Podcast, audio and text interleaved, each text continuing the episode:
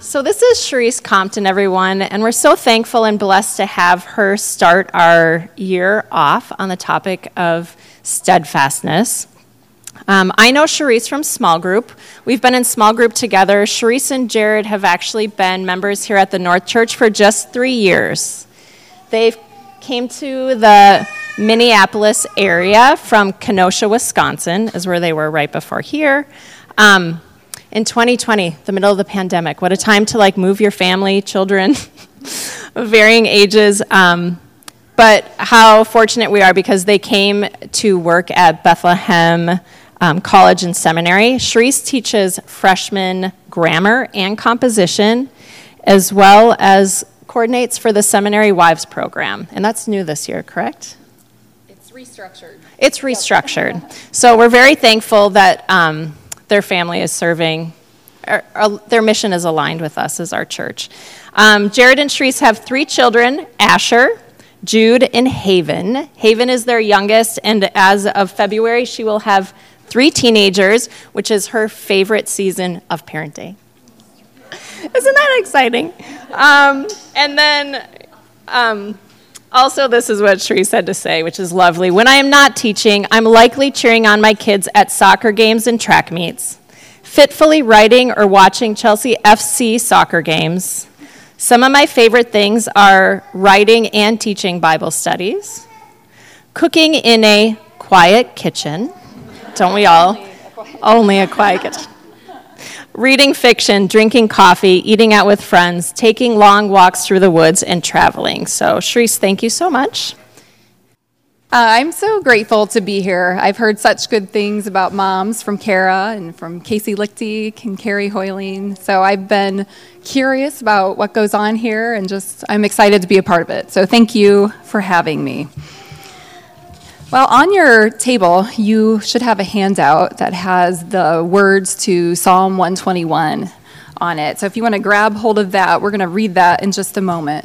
But Psalm 121:5 declares, "The Lord is your keeper."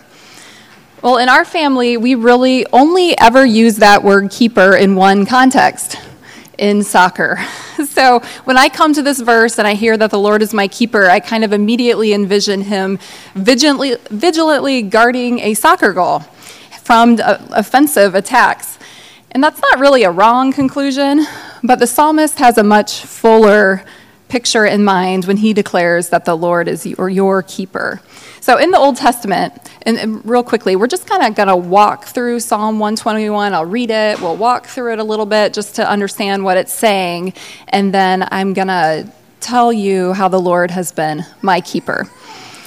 But in the Old Testament, this word keeper often comes up in relationship to sheep. So you can think like a shepherd. A shepherd not only protects his sheep, but he nurtures it. Sometimes he protects it even from itself, because we know sheep are not the most intelligent animals.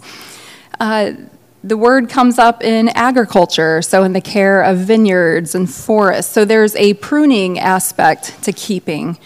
There were keepers of the royal wardrobes. That would be nice. There were those who kept young women, so protecting them from predators. There were keepers of prisons, so those who kept harm from breaking out. And there were doorkeepers, those who kept harm from getting in. But the common thread among these is a vigilant guarding to protect and to nurture. So tonight, that's what I want to talk about, or today, excuse me, that's what I want to talk about, the Lord as our keeper. The Lord keeps vigilant guard over your life, protecting you from all evil and nurturing you so that you flourish all the days of your life. All right, let's read now. Just listen while I read Psalm 121. And then we'll, like I said, take a few minutes to unpack it, and then we'll move on from there. Psalm 121. I lift up my eyes to the hills. From where does my help come? My help comes from the Lord, who made heaven and earth. He will not let your foot be moved. He who keeps you will not slumber. Behold, he who keeps Israel will neither slumber nor sleep. The Lord is your keeper. The Lord is your shade on your right hand. The sun shall not strike you by day, nor the moon by night. The Lord will keep you from all evil. He will keep your life. The Lord will keep your going out and your coming in from this time forth and forevermore. That's a lovely thought, isn't it? Have you ever lifted your eyes? Have you ever gone outside and just kind of lifted your eyes like the psalmist to the hills in wonder? Well, 2 years ago, my family and I spent some time in Europe, and we found ourselves near the top of the highest peak in the Alps, Mount Blanc. And the thin air and the dizzying height really combined to make us feel pretty fragile and really small. And it was a little scary. I didn't think I was afraid of heights, but yes, I am, apparently. But mostly, it was just breathtaking. As we lifted our eyes up, we looked to the highest peak, we kind of looked up into the clouds that were obscuring the mountains. We kept looking up into the heavens, where the one who made these mountains sits on his throne. It was soul-stirring to feel how small and fragile we were compared to the mountains, kind of to know that a brisk wind could topple you, to know that if you lost your footing, it could end in death, or if you got lost up there in the descending darkness, what might happen to you? But then to remember how much greater our God is than even the beautiful Alps. And great as he is the one who calls you your helper in verse 1 and your keeper in verse 5. So the hills, the mountains, the stars, the vastness of the universe. You know, I look outside, and I don't know if you've noticed, but you can see Venus in the morning. We look outside and see all these things, and they combine not only to show us the glory of our Maker, but also the unfathomable truth that the one who made these takes thought of you. You are his special creation. And if he can hold the universe together, if he can cause the earth to bring forth food enough to feed all of its inhabitants, if he can call the stars by name, it is nothing for him to help and to keep you. So look up. That's what verse 1 teaches us. Look up. The one who made the heaven and the earth is your keeper. Well, in verse 3, the psalmist begins to speak of how he helps and keeps us. And it says, he will not let your foot be moved. So he helps you by keeping you from slipping or tripping or falling. He makes sure that nothing uproots you. In God's care, the ground beneath you, whether you realize it or not, is always firm and stable. And he can do this. He can keep that ground stable because in verse 4, we're told, he never grows weary or even drowsy. He never sleeps. So I don't know about you, but I'm tired right now. I spend a lot of my life tired, and I bet, as moms of littles, you can relate. I can't even imagine not nodding off the minute my family turns on a movie. But God is vigilant, night and day. He steadfastly, unwearyingly keeps your foot from slipping. He never gets distracted by problems. He never leaves his post. He has never once nodded off or been in a daze or got lost in a daydream. I mean, just think, even in the last week, of the kinds of trouble your kids have gotten into because you had to run to the bathroom, or you had to switch the laundry or prepare a meal, or you thought, I'll just take this phone call real quick. Well, God's vigilance ensures that nothing ever surprises or frustrates him. He is unfazed by the things that easily overwhelm and defeat us. He is the only one who steadfastly stays awake and alert, happily going about his work of keeping your foot from slipping. Well, in verses 5 and 6, we see that the Lord shields us from the perils of the day. He shields us from the perils of the night, and we can assume he shields us from every other peril in between the night and the day. And what power do you have against the sun? What power do you have against the forces of hell? And what can you do? What can you do? Somebody who has to sleep for hours every day, what can you do to avert the disasters that come in the night? Well, we can't do anything against these forces should they ally themselves against us, but our keeper can. And in verse 7, that is made very clear to us, and this is not hyperbole. Look at it. The Lord will keep you from all evil. He will keep your life. The Lord will keep your going out and your coming in from this time forth and forevermore. Again, what a beautiful thought. But can it really be true? If you're like me, then you have often felt very much like your feet were slipping. You may have felt exposed to the perils of the day and vulnerable at night. But this psalm invites you to consider another perspective on what you might think of as evil. You know, when I was young, the presence of suffering in the lives of good people was really the biggest hurdle for me to accept the God of the Bible. But what the Lord has so graciously and steadfastly shown me is that trials and suffering, these things that we can perceive as evil, are actually good gifts from a God who has promised to keep us. When trials come, Psalm 121 assures us that he hasn't let his guard down. He hasn't fallen asleep on the job. To use the doorkeeper analogy, all the things that have gotten through the door are actually the tools that he is using to keep you. If Psalm 121 is true, then whatever hardships that he allows in our lives are no danger to us. You know, we've been studying James in Women's Bible Study this fall, and I like the way he talks about trials. He says, various trials. Isn't that a perfect way just to sum up our existence under the sun? Various trials. Trials of all different sorts and of all different degrees of severity.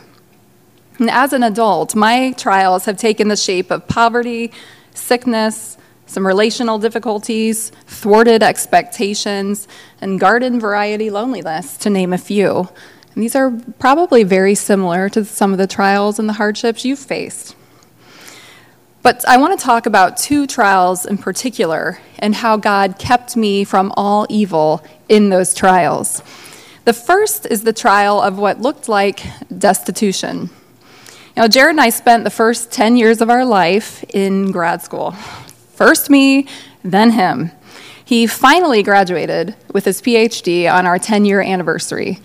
And just for context, we will celebrate 20 years in about 2 months. So half of our marriage was in school. Well, students, of course, are proverbially poor.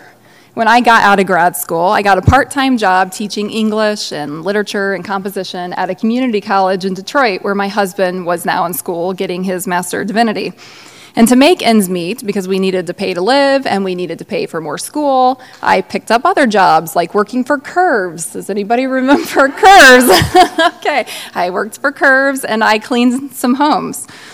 Well, I hoped to get good teaching experience so that I could eventually become a full-time instructor at the college, but that was not to be, because after a couple semesters, I lost my job due to an accreditation issue.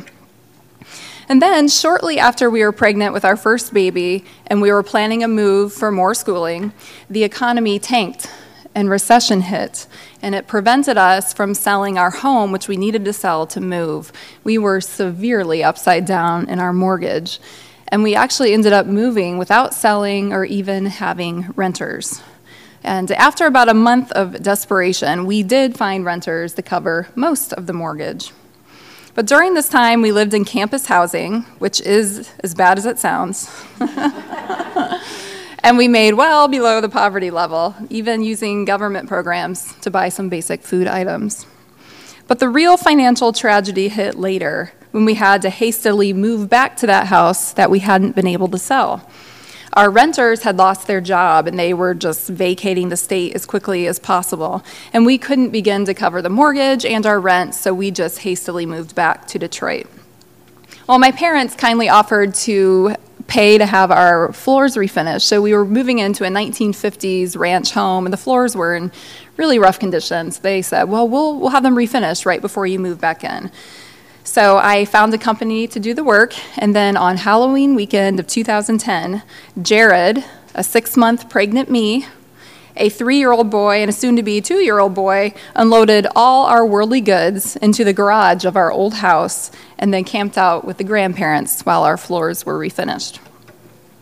Well, unfortunately, or so it seemed at the time, the company who refinished our floors left hot bags of sawdust from sanding our floors leaning against the detached garage. And if you've ever refinished floors, you know that the finish they put on them is highly flammable. And so when they're sanded and there's a lot of heat involved, they easily ignite into flame. And when they were sealed into plastic bags with very little ventilation, that is exactly what happened. Those bags burst into flame and they burned the garage down with all of our stuff inside. Well, to make matters worse, and this is where the total destitution part comes in, we had just canceled our rental insurance policy on all of our belongings that morning, thinking the policy we had on the home we owned would be what we needed. It would cover anything. But when we called about the homeowner's policy, we learned that the company with the policy on our house had lapsed coverage. I don't know how we had missed this, but they had lapsed coverage on the detached garage. The house was covered, but not the garage, and that's where all of our stuff was. So suddenly, we were facing a devastating loss of property without any insurance to back it up. I'll get back there. But the next trial was one of sickness. About a year after my daughter was born, I hit an unusually bad period of sleeping. Now, I've struggled with insomnia since high school, but this time I found myself skipping entire nights of sleep, sometimes 2-3 nights a week. And from there, that just takes a toll on your body. From there, my health declined. I started to have joint and muscle pain, and the worst of it was just unexplained, excruciating back pain and rupturing ovarian cyst. So between the cyst, between the back pain, about one day each week, I could not get out of bed because the pain was so severe. And I would just kind of try to find a place, lie very still, where I could tolerate the pain. And I would try not to even speak because sometimes that would just ignite the pain. Well, my husband, meanwhile, was still trying to write a dissertation, teach seminary classes at this point, and my kids were 4, 3, and 1. So where was God in all of this? These things felt evil to me. Well, you've left your post, Lord. You let something slip through. I don't think that was intentional. But how wrong I was, because those things weren't the real evil. The real evil that God steadfastly kept me from were the evil intentions of the enemy, for sure, but also the evil inclinations of my own heart. When we lost everything, I had to face the reality that I had been placing my hopes and my faith in so many other things than God. I was trusting money to do for me what really only God can do for me. I was looking to people actually to take care of me. And there were particular people who I kind of thought should step in and provide for us. But often the people who I looked to for help didn't help, at least not in the way I wanted to be helped. But God protected me from the evil inclination of my heart toward bitterness and resentment in this trial. He trained me to turn to Him, to ask, to provide by whatever means He chose, and provide He did. And often the provision came from the most unexpected sources. So it would come from people I didn't know very well, but I would learn eventually they knew a little bit about financial hardship. It came from strangers, people who heard about our predicament through mutual friends and family. It came from our unchurched neighbors who gave us brand new furniture and brand new mattresses. You know, I didn't understand why the people I expected to take care of me didn't do as much as I thought they should. But God began to replace the proud resentment in my heart with some Christian charity. They're just people. They're just people. God is working in them and for them too. And it's not really their job to take care of me. That's God's job. And so that became my mantra through those years. Anytime I would feel a little bristling inside, like, why haven't you done anything? I would say, it's God who takes care of me. It is God who takes care of me. So I repeated this truth over and over again whenever I was tempted to accuse those around me of not caring for me the way I thought they should. And I still speak these words to my own heart when old temptations kind of make a surprise attack from the shadows. God takes care of me. The Lord is my keeper. Well, during this time, God humbled me by teaching me a lot, but one thing in particular. It's okay to be needy, and it's okay to receive help from people. One of the reasons I don't think people reached out to me like I thought they should is I think they just didn't know the extent of it. And I learned that if we had spoken more humbly and not kept things so close because we were too proud to be needy, I think people may have stepped in more. Sometimes people just need to be told how they can help. It's hard for them to know otherwise. But when they do know, they're often eager to help. And I also learned to humbly receive the help they offered.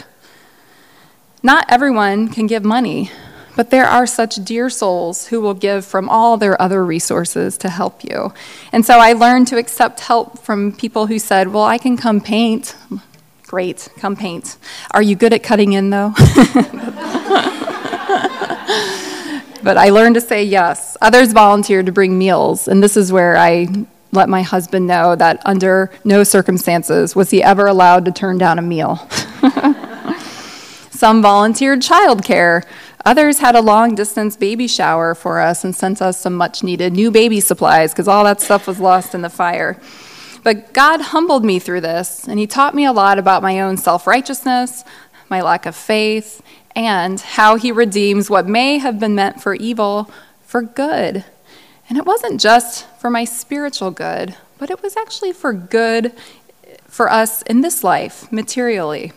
You know, that cancellation letter we had sent the morning of the fire for our rental policy, there was a hang-up. Somehow it got delayed in being faxed. And when it did go through, it just sat on the fax for 24 hours before it was picked up by the people working at the insurance company. And so they didn't cancel our policy until a day after the fire. So we did have some insurance that we did not expect. And what a simple thing, easy enough for God to do. He just prevented that letter from being seen. We were too dumb to know not to send it. But he took care of us. He kept us. Well, through this, God began to work in me a calm confidence, or you might say steadfastness. But it's a confidence that God would indeed keep me.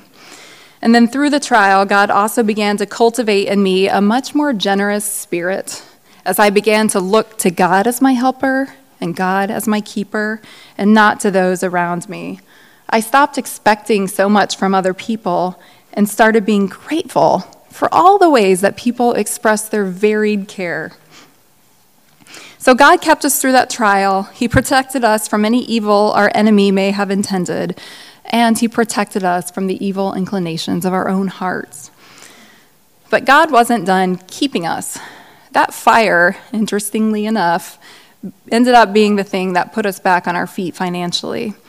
Through the gifts of God's people, through insurance, through some good stewardship of the insurance payouts, we were able, and this is really corny, but it just fits, we were able to build back better. We did some much needed repairs in our home, increasing its value. We were able to replace what we needed slowly, and we even paid down a chunk of our mortgage, which lowered our monthly payment, and it made us much more comfortable just on the month-to-month basis.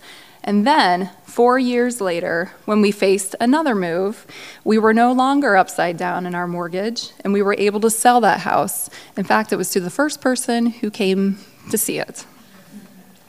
So God, he had the long view in mind. He knew that fire, what it would do for us in this life, but he also was protecting us from the evils of our own hearts. Now, the season of acute insomnia, pain, and sickness was really mystifying. And still, after dozens of doctor's appointments and tests, I can't really tell you what happened.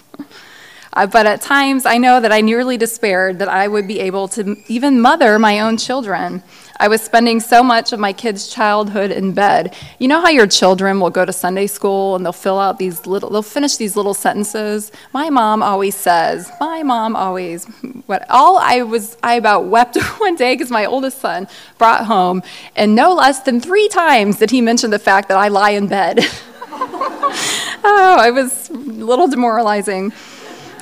But I remember calling out instructions to my boys trying to give them instructions for helping to potty train their younger sister because I couldn't get out of bed to do it that day. So this trial, while it was hard for me, it was really hard on my husband, and it was hard for my children. This is not what they expected from a mother. Well, I was very humbled by this. I couldn't parent the way I wanted to. I needed so much help. I was exhausted. I missed lots of opportunities. I didn't teach my kids the things I wanted to, and my son was growing increasingly angry. And as he got bigger and stronger, well, the anger got a little scarier. And the faithless cry of my heart at that time was, "You aren't giving me what I need. How can I do the work that you've told me to do if I can't even get out of bed, or if you refuse to give me sleep?" It was a little bit of my own Job moment, though I don't want to trivialize what Job suffered by comparing it to my trials. But it was as if the Lord said to me, "Who do you think makes your work successful?" Did I think by my own strength and wisdom I was going to create faith in my children, or I would somehow sanctify them? I mean, I would never have said that out loud, of course, but my angry and despairing response to this trial in particular revealed that, yeah, I think I really did think this was all in my hands. Well, through that trial and others, I remember one time just crumpling to the floor after another discouraging exchange with my son, and battling my own mental fog because of sleep deprivation and whatever else was going on. I just crumpled to the floor and I cried out to the Lord, like, "What am I supposed to do? Help me." And again, the Lord filled me with a sense of calm confidence. And I just laid it out before him. This is beyond me. I don't have the resources to change him. And even if I had my health and a well-rested, unfoggy mind, I would be powerless. You have to do the work, Lord. And that began a new season of prayerful dependence on the Lord. He showed me that unless he builds the house, my labor was in vain. And he made my labor feel really, really, really vain for a while, until I learned to entrust it to him and ask him to make me fruitful. Well, in those days, I also learned that God's promise to supply our needs is real. He does give what we need, and what he gives is sufficient. I didn't appreciate what the Lord was giving me because I wanted an abundance of strength. I wanted restorative sleep. I wanted pain-free days, and I wanted sweet, responsive children. But what I got was just enough to do the next thing, and then the next thing after that. He kept my foot from slipping, distributing grace as I needed it, one step at a time, so that I was never confused about where the strength to fulfill my responsibilities came from. But not only did God guard me from evil during these trials, he nurtured my faith so that I actually flourished during them. He did this through something I never expected. He started dropping little teaching opportunities in my lap. You know, I had trained to teach English literature, but he said, "I'd like you to teach the Bible." And then he just gave me little opportunities. Here, teach at this Titus II conference. How about a mother-daughter banquet? Fill in for this Sunday school class. Speak at the women's Christmas outreach. Hold a book study in your home. Write a Bible study, and another. And another. And the opportunities just kept coming. So many and such varied opportunities to write about and to teach the Bible. See, God knew just what it would take to drive me deep into the Word and to firmly plant me there, and he did not hesitate to do it. It took lying on my bed of pain and searching for God and his Word. And such good, that forced time in the Word, because I'm not sure I would have done it if I hadn't had the pressures and the deadlines hanging over me. So such good that forced time in the Word has done for my soul. So much good that I never, ever turned down an opportunity to teach or speak about the Lord. That's why I came here today, even if I had to bring a box of tissues with me.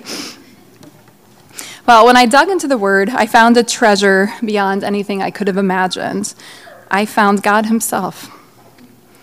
I found Jesus, who had suffered so much that he could compassionately offer help, all the grace and mercy I needed when I was suffering. I found the God who shielded me from the attacks of the enemy and who protected me from even my own evil desires. I found a God who taught me to cry out to him all through the night when neither of us was sleeping. And I found a God who humbled me, only to exalt me by giving me more and more of himself through the study of his word. It was during this time in the word where I finally realized how much he loves me. And I learned there are no limits to what he will do and will not do in order to keep me from this time forth and forevermore. And so when another trial of a different sort showed up at my door, this time it was a move, our seventh, away from a place I loved and from a church that was very dear to me, and what seemed like such fruitful ministry, my perspective was entirely different. Oh, I cried, and I begged him not to make me do it, and I gave him so many reasons why it was a bad idea. Lord, we have such good ministry here. What will happen to these new Christians on our soccer team? What about this small group we're leading? What will happen to these boys who depend on Jared like a father? What will happen to my own kids? They'll be so bitter about having to leave a place they love. Is this really what you're requiring of me?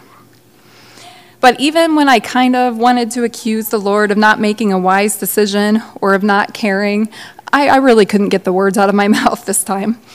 Not really, because what I found was a new steadfastness of spirit that rose up within me that quickly crushed that rebel sigh and the rising doubt, as the song calls it. And I knew it would be hard. I knew we would all just kind of have to be sad for a while. There's just no circumventing the pain of a trial. You have to experience the pain to get the outcome. But I knew there would be so much goodness both in the trial itself and on the other side of the trial that I was able to say, okay, Lord, just help me. Well, Psalm 121 teaches us not to fear the threats of the day or the night or the evil intentions of any enemies, because all those things we might perceive as evil surging past God's defenses are nothing of the kind. Your keeper vigilantly superintends all the experiences of your life so that rather than succumbing to the evil, you are kept from it. It is through trials that our faith grows. It is through trials that our ability to experience God as he is, as our powerful helper, as our unwearied keeper and friend. You get more and more of God as your friend when you go through a trial. His trials are gifts, and it is, you know this, it is the testimony of every one of his saints that they are worth it to experience God and his love, and to be made just a little more like him. You know, when I was 20-something, if you would have told me, here, take a house fire, here, take some excruciating pain, and for the exchange here, you're going to get virtue, I would have been like, no thanks, I'm good. I can live with the flaws in my character. But could I really? Like the wisest of parents, God doesn't give his children what they think they want or what they think they need. Nope, because he keeps and protects them even from themselves. He will do whatever it takes to grow you too. For me, that was a little poverty, a little sickness, all the accompanying trials of moving 7 times, plus all the run-of-the-mill stuff with parenting and marriage and life in a cursed world. But he is a personal God. And your trials, like all the gifts God sends, your trials will be perfectly tailored to you, custom made to build up what is lacking in your character.